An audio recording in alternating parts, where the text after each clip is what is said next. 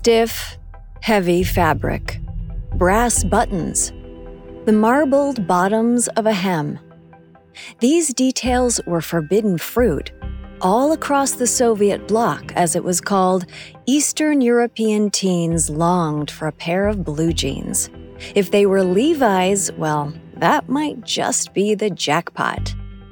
They'd trade nearly anything for a pair of Texas skis, as they were jokingly nicknamed. They scoured their surroundings for luxury items worth trading, even caviar or fur hats. And if denim couldn't be bought or bartered, well, there were other routes. Take the sobering memory of one Georgian reporter. In the late 1970s, he watched as an innocent stranger was jumped by five people and stabbed, all in pursuit of not his wallet, but his jeans. In the 70s and 80s, blue jeans were an international sensation that people might even kill for. There was simply no substitute for American made jeans. Even when the Soviets began producing their own denim, it was met with steep criticism. As one reader of the Soviet communist publication Pravda pointed out, when you can make jeans better than Levi's, that will be the time to start talking about national pride.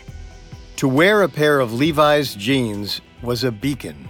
It signaled to everyone what you stood for. And with every U.S. president after Richard Nixon proudly wearing blue jeans, they couldn't possibly be bad. Could they?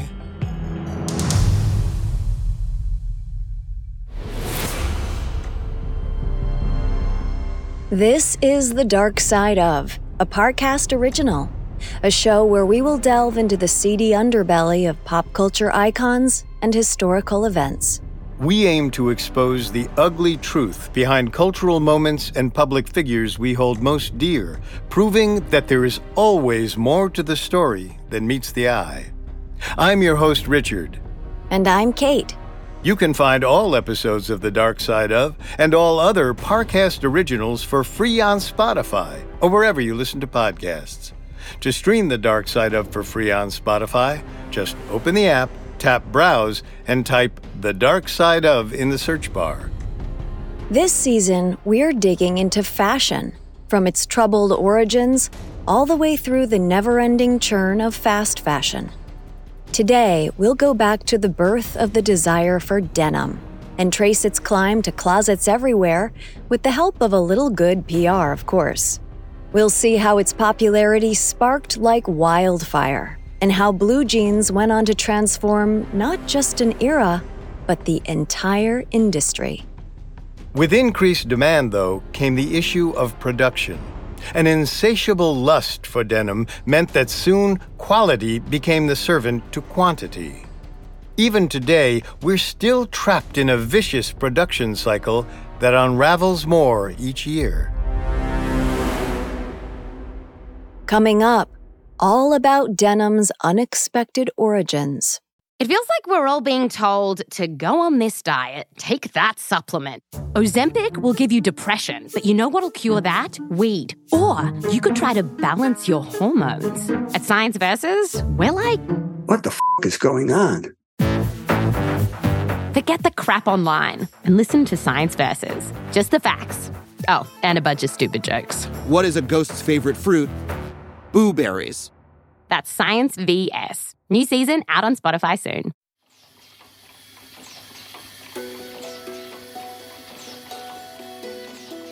I wish I had invented blue jeans. They have expression, modesty, sex appeal, simplicity. All I hope for my clothes. Yves Saint Laurent. True as his words may be, the eponymous French designer was talking about modern blue jeans, not the original denim. Had Saint Laurent been buttoned into the first pair of jeans, being both modest and seductive may have been, well, tricky. Denim goes all the way back to 1850s San Francisco, where Bavarian immigrant Levi Strauss introduced the fabric to America. It was an unexpected kismet. Strauss's primary goal was to supply a variety of dry goods to Northern California's booming blue collar industries. But with the gold rush exploding, what miners needed more than anything was pants. Ones that could handle hours of bent knees and brushing against sharp tools. With a little tinkering, Strauss and his tailor friend Jacob Davis crafted work pants with rivets securing the pockets. This new durability made them unlike anything before. Reinforced pockets and seams seemingly gave the jeans nine lives. What we know today as the Hallmark 501 Levi's jean went into patent in 1873. Soon, jeans became the work pant of choice for industrious Western men. Everyone from farmers to miners to transportation drivers was wearing them. With time, the trend rippled outward, and the push to get jeans into the mainstream came from an unlikely avenue. After America settled down following World War II, families were out and about vacationing. Those that trekked out west found cowboys and ranchers clad in blue jeans. Workwear or not, the pants looked good, and everyday Americans started wondering where they might get their own pair. To meet greater demand, though, a few changes were imminent. For one, selvage denim, which had a tighter, more sturdy weave, wasn't feasible as a primary fabric. It took longer to process and was more expensive. As a result, hybrid fabrics and cotton blends soon became the norm. This sounded innovative, sure, but the shift from selvage also signaled a decrease in craftsmanship and durability. The fabrics that replaced it were flimsier, certainly less likely to last for years. But quality was merely an afterthought. The more important change was cultural. Jeans were no longer just workwear or something to be changed out of. They were something to be changed into, a staple, a need, all of which was soon to be touted by icons. In the 50s and 60s, movie stars made denim cool. The fabric was nearly woven right into theater screens. Swaths of films featured denim clad heartthrobs and leading ladies. Arguably, it all started with James Dean and his super dyed indigo 501s in 1955's Rebel Without a Cause. And with each decade came more iconoclasts clad in denim. The 70s ushered in films like Grease and American Graffiti. Then came the 80s with The Breakfast Club and Back to the Future. Viewers were assured that jeans were the uniform of the young and restless. Even the 1990s brought a fresh wave of appreciation for denim, though not through movies, through the news. Before the Berlin Wall fell in 1989, the iconic image of dozens of people wearing jeans as they sat on top of it was seared into the international consciousness. Denim, and specifically jeans, were born an American phenomenon. So, to the Soviet bloc of countries allied with Communist Russia, a crisp pair of Levi's signified freedom, an incarnate, wearable symbol of the West. As the French philosopher Regis Debray put simply, there's more power in blue jeans and rock and roll than the entire Red Army. As the reputation of American denim boomed abroad, no one was quite tracking the sad irony that was already in motion. The iconic homegrown heritage that catapulted blue jeans into fame was fading. Fast. Back in the 1970s and 80s, El Paso, Texas used to be the denim capital of the world. Big box and boutique designers alike looked to the little southwest city to make their goods. Naturally, with production in its heyday, the adjacent industries required to make denim products also exploded. Producers of everything from pocket grommets to zippers soon inked leases in El Paso. However, all that infrastructure would soon be moot in the wake of a little thing called NAFTA. When President Bill Clinton signed the North American Free Trade Agreement in December of 1993, the winds of change or trade rather, blew in hard. NAFTA was intended to supercharge international trade and keep import export tariffs down between the US, Mexico, and Canada. But seeing lower labor costs abroad, many companies were quickly incentivized to export jobs overseas. And at the same time, as demand in Europe for denim ramped up, an unlikely new manufacturing hub was developing. Xintang, China had always been an industrial town, in the business of producing bananas. Go figure. But it soon pivoted to a much more lucrative industry denim. There, the small city could churn out the pairs for a fraction of what it cost to make jeans in El Paso. One quarter the cost, in fact. Its output was unprecedented and unmatchable. El Paso had little reason to even try to keep up. However, Xintang's advantage would soon become its death knell. To understand why, we need to pull back the lens and consider the long road fraught with complications to arrive at a pair of jeans. Denim, as we know it, isn't one singular fabric. While it can be just cotton, it's more commonly a combination of various materials and denim, unlike many other fabrics, has a very intricate production process. If we look at the cradle to grave cycle of a pair of jeans, we get a sense of just how many frightening twists are buried within the supply chain. Coming up next, all that lurks within the pockets of your favorite jeans. Hi, it's Kate. From trauma surgeons to hospice staff, we all know that medical professionals are trained to give exceptional care. But what about those who use their skills not to heal, but hurt? In the new Parcast series, Medical Murders, you'll discover a disturbing diagnosis that not every doctor wants to extend your life. Every Wednesday, Medical Murders introduces you to the worst the medical community has to offer. Men and women who took an oath to save lives, but instead used their expertise to develop more sinister specialties. Join my dear friend, host Alastair Murden, as he examines the formative years and motives of history's most infamous killers, dissecting their medical backgrounds with expert analysis and professional insight provided by practicing MD Dr. David Kipper. You'll investigate a wide range of heinous healthcare workers, like the general practitioner believed to be the most prolific serial killer in modern history, or the dentist who led a double life as a hitman, or even the doctor and gang member who mixed deadly potions for unhappy housewives to use on their husbands. When it comes to these true crime stories, the only thing the doctor ordered is murder. Follow Medical Murders free on Spotify or wherever you get your podcasts.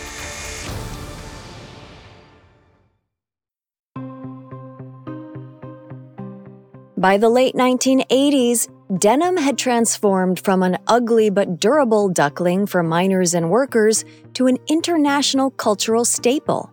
Movie stars, teenage renegades, and moms could agree jeans were cool. What they didn't know, though, was that the road to one spiffy new pair of jeans is long and dirty. The cotton, chemical, and waste industries all step in to play their own critical roles. First comes cotton, which is often sourced from multiple regions or even countries to create the yarn to be woven into denim fabric. Diversifying suppliers makes the denim more consistent season over season, especially if one supplier isn't available. By metric tons, India leads the world in cotton production, followed by China, the US, and Brazil.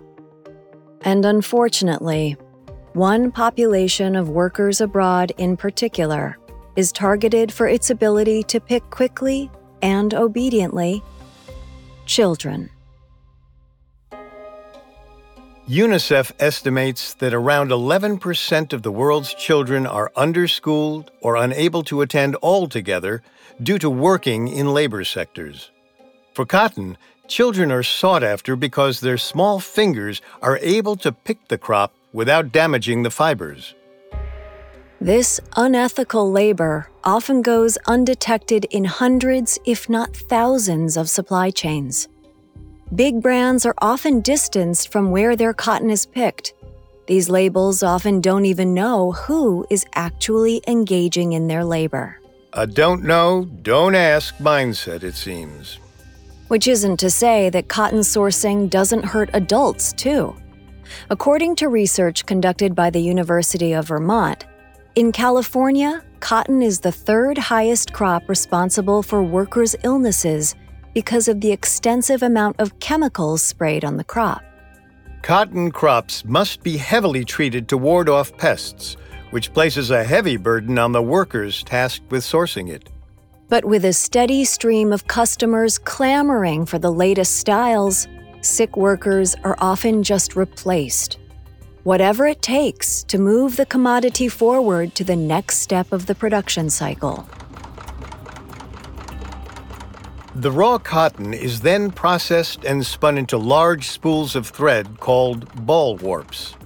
But it's not just cotton from one farm, according to the Vermont study. There can be multiple strains of cotton from multiple countries being spun into the same spool. According to Rachel Louise Snyder, author of Fugitive Denim, a single foot of thread might contain fibers from farms in Texas, Azerbaijan, India, Turkey, and Pakistan. And consider how far flung those places are. As cotton is flown from the source to the processing location, metric tons of carbon dioxide are pumped into the atmosphere as a result. From there, the massive spools are either dyed, then woven into fabric, or vice versa woven, then dyed. The weaving process is where the term warp and weft comes from, the cross hatching technique that makes denim fabric so wearable.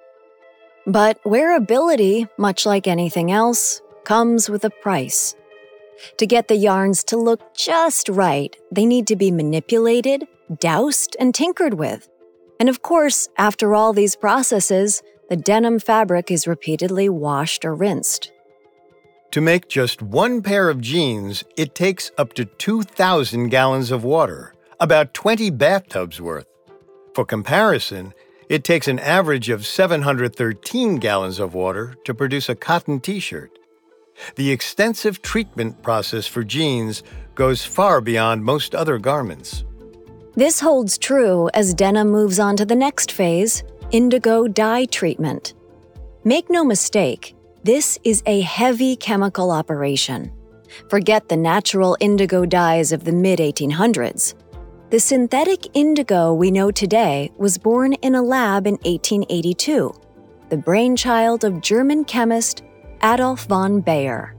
The problem with modern synthetic dye, though, is that it's not as simple as just treating the fabric and sending it off. Jeans essentially have to be cured with chemicals, much like leather or suede, to seal in the dye and make them able to withstand all sorts of weather or even just the wash. If you've ever bought a pair of jeans that rubbed off on some light colored fabric, you can blame a poorly executed dye process. Even though the average pair of jeans carries about three quarters of a pound of chemicals, that's no guarantee they actually keep the dye in place. But the chemicals within jeans, like the sulfur and petroleum that help bind the color, are just a small part of the waste that trails in their wake, namely into the environment. While jeans move to the next stages of finishing, those murky vats of synthetic indigo have to go somewhere. The leftover dye liquid often simply flows back out and mixes with whatever water source a factory uses. Many factories don't have anywhere near adequate water treatment systems to offset the amounts of dye they use. Take sulfur, for instance, a popular binding component for synthetic dyes. It's cheap to use, which makes it an easy corner to cut. But this comes at a high cost on the other side. as sulfur dye tends to be one of the hardest to filter back out from wastewater. So sometimes factories just don't. But if they share a water source that's also critical for drinking, which is often the case, the stakes are deadly. Remember Xintang? It's still the denim capital of the world today. And this was exactly what happened there. As one subject from 2017's River Blue documentary soberly recalled, the effects on the city's water sources were devastating. She said, You can predict the hit color of the season by looking at the river. There's so much waste output that it changes the river. In the documentary, representatives from the environmental group Greenpeace found shocking carcinogen levels in the water outflows from Xintang's denim factories. As Refinery 29 reported, five neurotoxic and carcinogenic heavy metals cadmium, chromium, mercury, lead, and copper were present in 17 out of 21 water and sediment samples.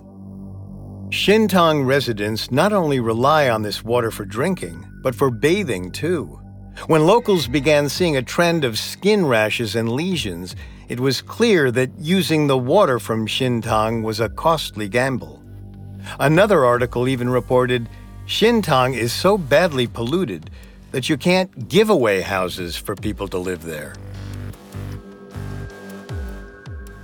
But to keep traveling with the denim in its turbulent journey to store floors, let's look to the finishing process. Denim isn't like a cozy wool sweater your Grammy knits. It's not ready to wear immediately. Jeans need to be broken down and broken in, then resealed and reshaped to achieve that just old enough look. And one particularly widespread process called sandblasting may have you thinking twice about new lightly whiskered jeans. When a pair of jeans are manually sandblasted, a worker basically uses an air compressor outfitted with a hose to shoot sand at the jeans at high force. This creates a soft, worn in effect, like you'd been bending your knees in those jeans for years. But however delightful the denim may look, the true cost again lurks just below the surface. During sandblasting, workers inhale crystalline silica, one of the components often used to weather the denim. Once silica particles enter the lungs, the tissue springs into damage control to protect itself. The lung fibers envelop the silica, creating scarred lumps.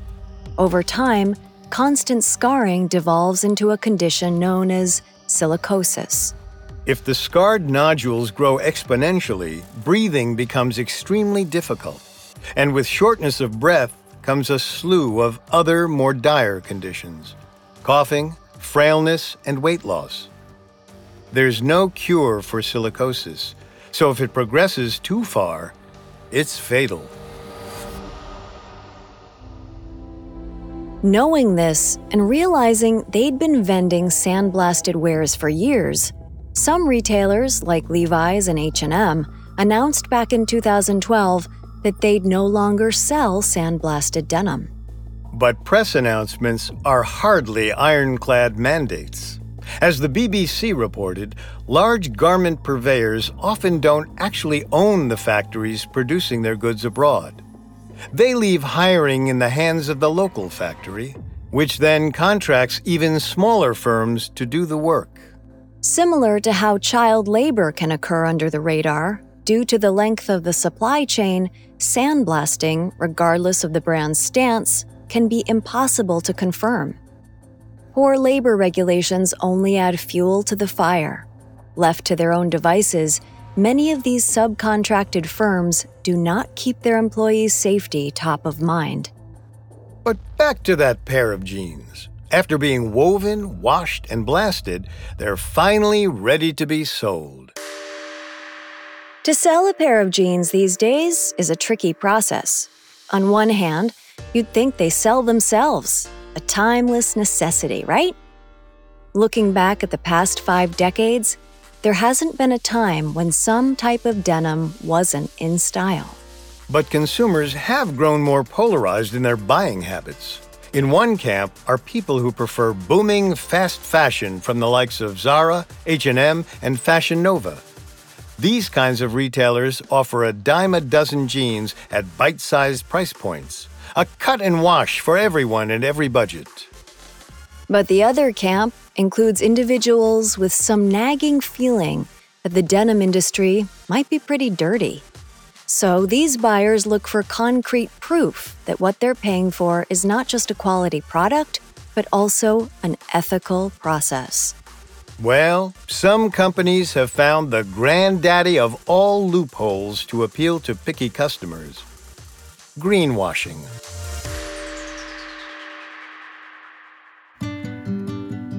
It's a relatively new tactic, so it might not sound familiar. But over the past decade, brands have rolled out greenwashing to cater to what we'll call the conscious consumer. For denim labels, this means crafting marketing and advertisements with very specific language and imagery, all to convince potential buyers that the product has been made sustainably and or ethically. It seems impossible for language to be both specific and vague, but greenwashing manages to achieve both. With denim, the devil lies in the exact opposite of the details. Ambiguous wording allows many brands to reel in customers, and that type of ambiguous wording is often a specific collection of phrases or terminology used across the fashion industry. Architectural Digest recently boiled this down explaining how brands capitalize on vague catch all terms such as sustainable, socially responsible, eco friendly, bioplastic, or recycled content. While some of these terms can be legitimate, they're often slapped onto products to convince buyers that they're good for the environment. In reality, however, many of these labels don't change anything about their production practices. Different terms mean different things for different companies. One company may recycle all its denim scraps. Another company may simply recycle its plastic zip ties. There is no gold standard across fashion, let alone denim. It's all a mirage. Sadly, customers usually can't tell. Website Medium reported that because terminology related to environmental impact is vague and often manipulated, a huge knowledge gap exists for buyers. And hearing buzzy phrasing like alternative energy and sustainable sourcing makes it all the easier to make what seems like the responsible choice buy the jeans. Greenwashing goes even further, too layers down into the supply chain. Take using a red herring tactic, as Architectural Digest puts it. This can be when one minuscule part of the denim creation process is exploited to make the whole brand seem more ethical than it really is. According to their reporting, though a pair of jeans may be made with irresponsible manufacturing practices, the fact that it's mailed in a compostable envelope without additional packaging is often enough to bait the customer away from realizing the true gravity of their purchase. The effect works. It's a pat on the back for those who may be worried about their buying habits, a way to reassure consumers that their choices are ethical. But both sustainably made and fast fashion denim often share the same fate once they make it home a slow demise. Coming up, our denim careens towards its unraveling with every cycle through the wash.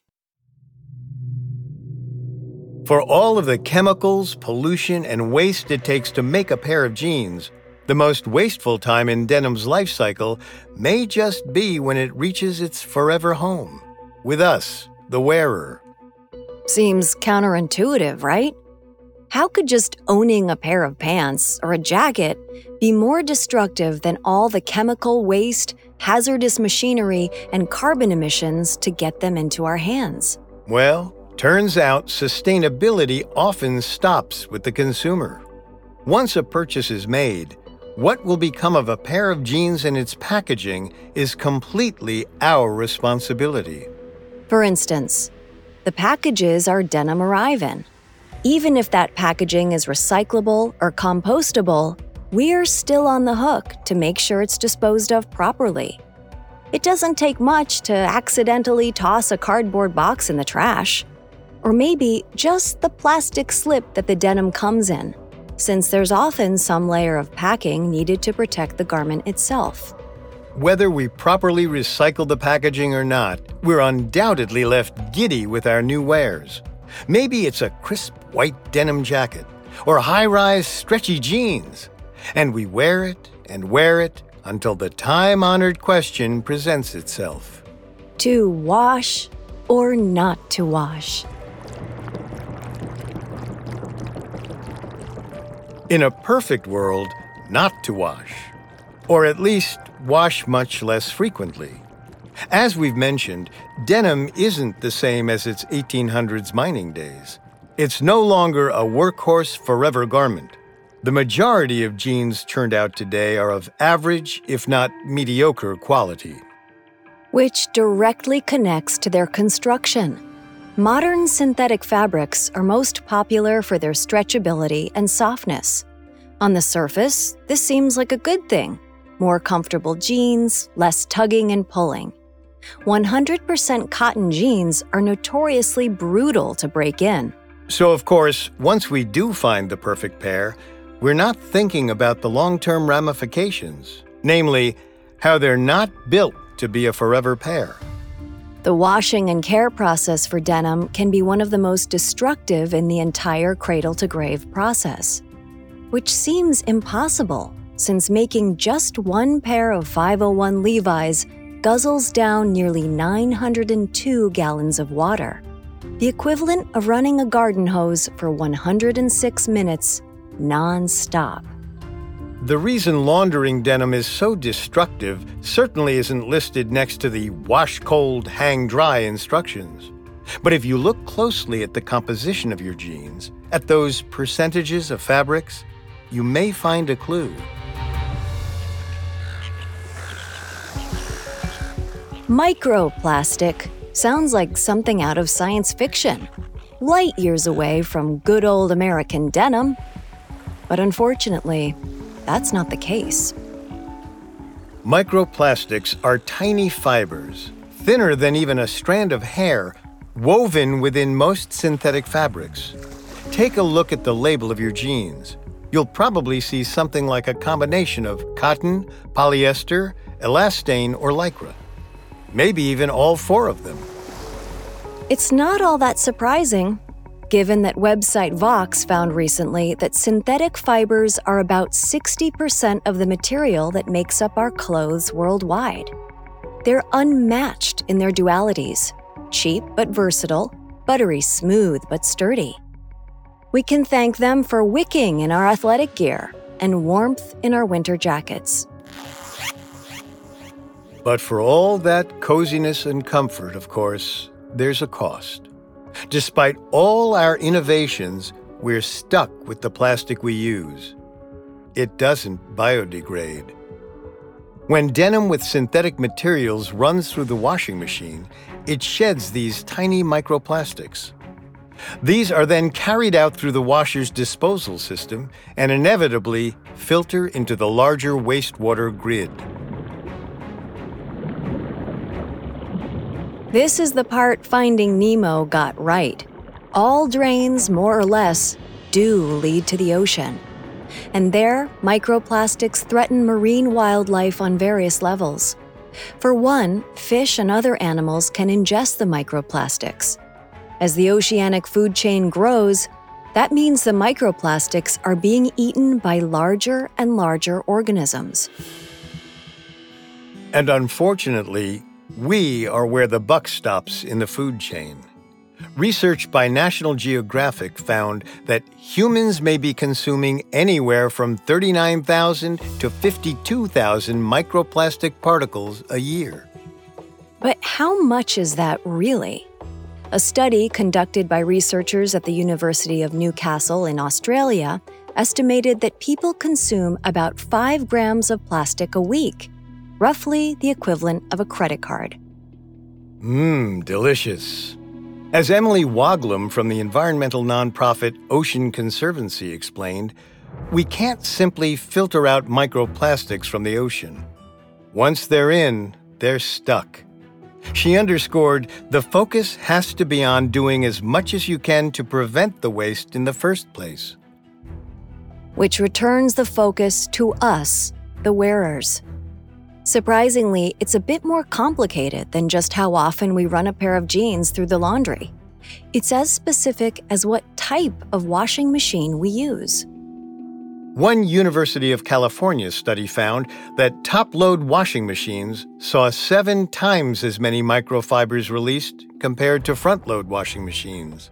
The front load washers tend to have motions that are less abrasive on the fabric, not to mention that they use less water. But the other pant leg must drop. Front loading machines aren't as popular, since they're often more expensive and less time efficient.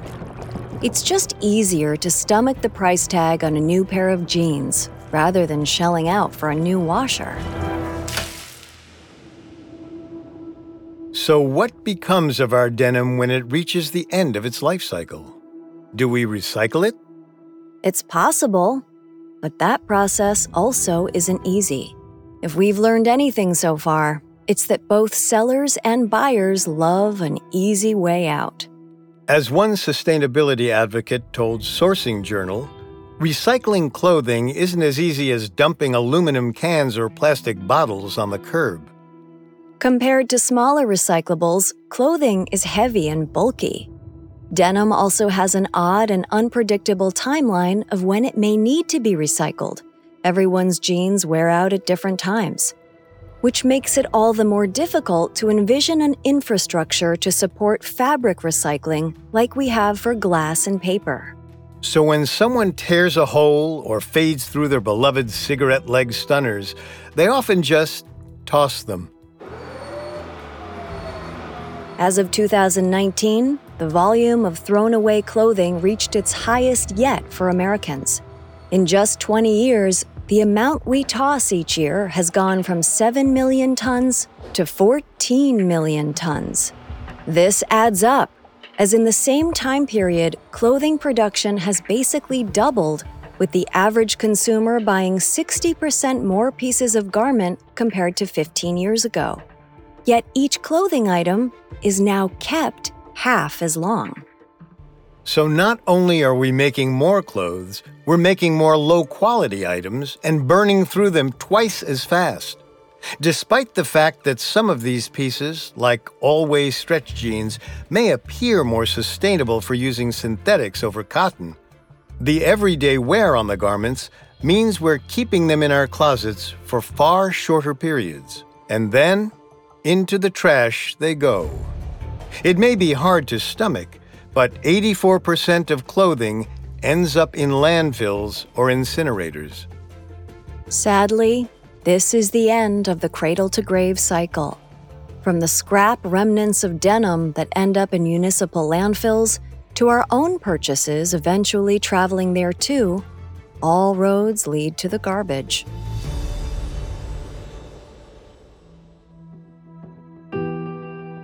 Is there anything we can do?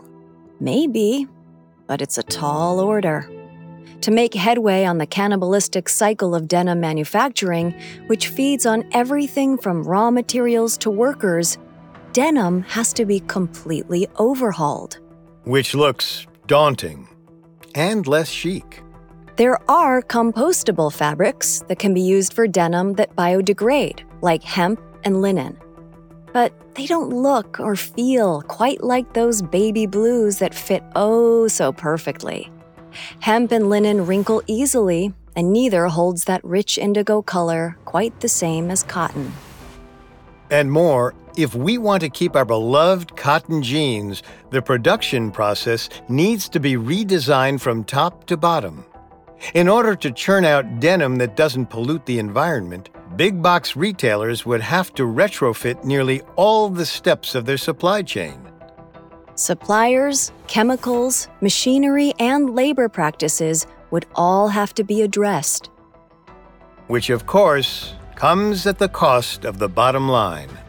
Corporations would have to accept selling less and earning less in order to mitigate the steep consequences already in play in the denim industry.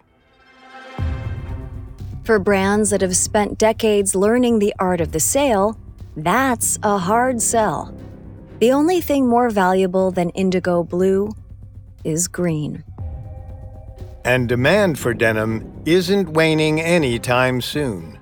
According to 99% Invisible's Avery Trufelman, Americans on average own seven pairs of jeans. On any given day, half the population of the world ventures out in a pair of blue jeans. So, we're surrounded by others reinforcing our sartorial choice. As we pass by billboards and stores, it's not a question of if we should buy the next great pair, it's when. How they'll look, how they'll feel. How they will make us look, how they will make us feel. If we take that cradle to grave cycle into account, a new pair may just feel grim.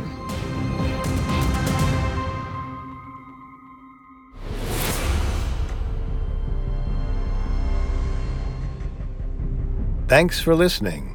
We'll be back next week with another episode. You can find more episodes of The Dark Side of for free on Spotify. Not only does Spotify already have all of your favorite music, but now Spotify is making it easy for you to enjoy all of your favorite Parcast originals for free from your phone, desktop, or smart speaker. Just open the app and type The Dark Side of in the search bar. We'll see you next time.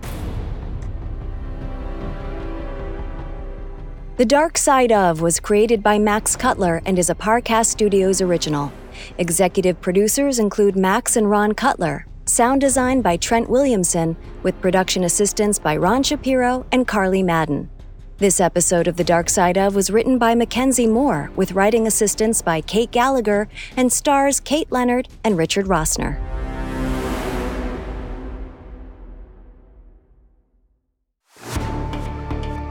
Hi, listeners. Before we go, I hope you remember to check out the new Parcast original series, Medical Murders.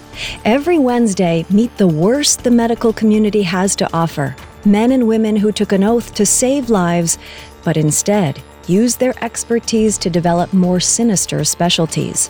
Follow Medical Murders free on Spotify or wherever you get your podcasts.